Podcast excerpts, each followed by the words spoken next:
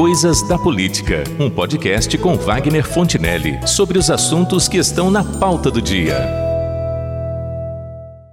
Trata-se de uma expressão de uso comum no Nordeste brasileiro, sobretudo no Ceará, quando se impõe alguma coisa a alguém sem qualquer fundamento que não seja a simples decisão e vontade de fazer. Esta é a chamada Lei de Chico de Brito. Agora, talvez não mais, com as modernidades da pedagogia familiar, a lei da palmada e outros proselitismos impostos ao relacionamento entre pais e filhos. Mas noutros tempos, quando as crianças irritavam as mães por alguma desobediência além da conta, elas costumavam restabelecer a ordem em casa, dizendo: Eu vou já aplicar a lei de Chico de Brito por aqui.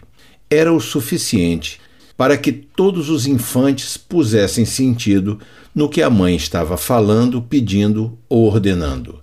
Porque, embora nenhum deles soubesse bem o que aquilo significava, todos entendiam, pelo tom e inflexão da fala materna, que não devia ser coisa boa. Mas, afinal de contas, quem era esse tal Chico de Brito e que lei é essa? Ele era um cearense do Crato, pai de um conhecido repórter da Globo, o Francisco José, com quem, aliás, tinha uma incrível semelhança física. Pois o velho coronel Francisco de Brito era um homem poderoso na região do Cariri, um verdadeiro rei. E o seu prestígio era tão grande que nem mesmo a própria polícia se atrevia a prender alguém que estivesse sob a sua proteção.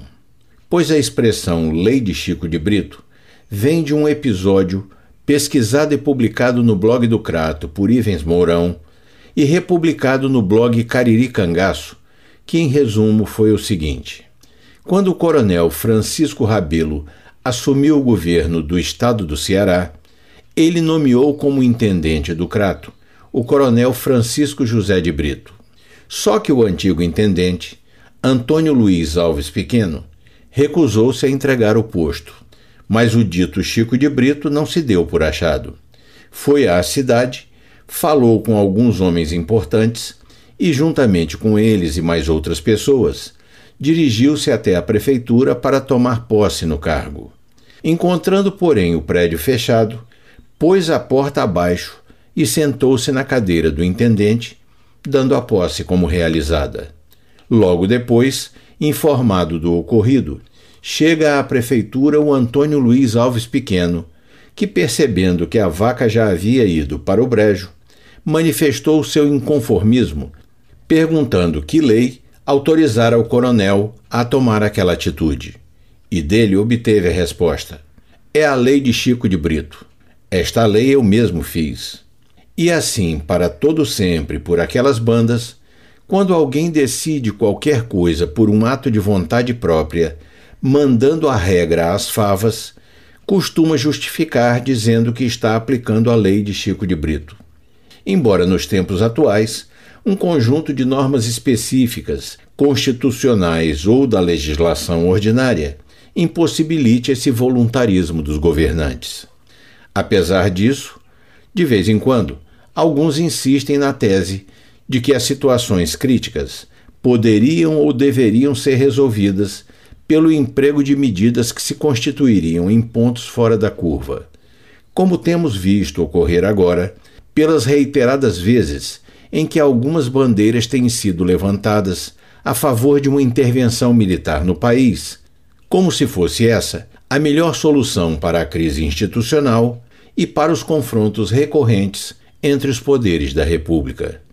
E para que pareça uma proposta legalmente admissível, citam o artigo 142 da Constituição Federal, como se esse dispositivo contivesse uma autorização tácita para que as Forças Armadas intervenham no governo, deponham governantes ou fechem as portas das instituições nacionais. Mas não é isso o que o tal artigo diz. O seu texto, cujo propósito é o de definir de maneira ampla o funcionamento e a missão das Forças Armadas, diz apenas o seguinte: abre aspas. As Forças Armadas, constituídas pela Marinha, pelo Exército e pela Aeronáutica, são instituições nacionais permanentes e regulares, organizadas com base na hierarquia e na disciplina, sob a autoridade suprema do presidente da República, e destinam-se à defesa da pátria, à garantia dos poderes constitucionais e, por iniciativa de qualquer deles, da lei e da ordem. Fecha aspas. Como é fácil perceber, em nenhum momento a Constituição Federal confere às Forças Armadas a possibilidade de intervenção em qualquer dos poderes da República. Pelo contrário, embora os comandantes das três armas estejam administrativamente vinculados ao chefe do Poder Executivo, os presidentes do Legislativo ou Judiciário também podem ter a iniciativa de solicitar a sua atuação para a defesa da pátria, a garantia dos poderes constitucionais, da lei e da ordem.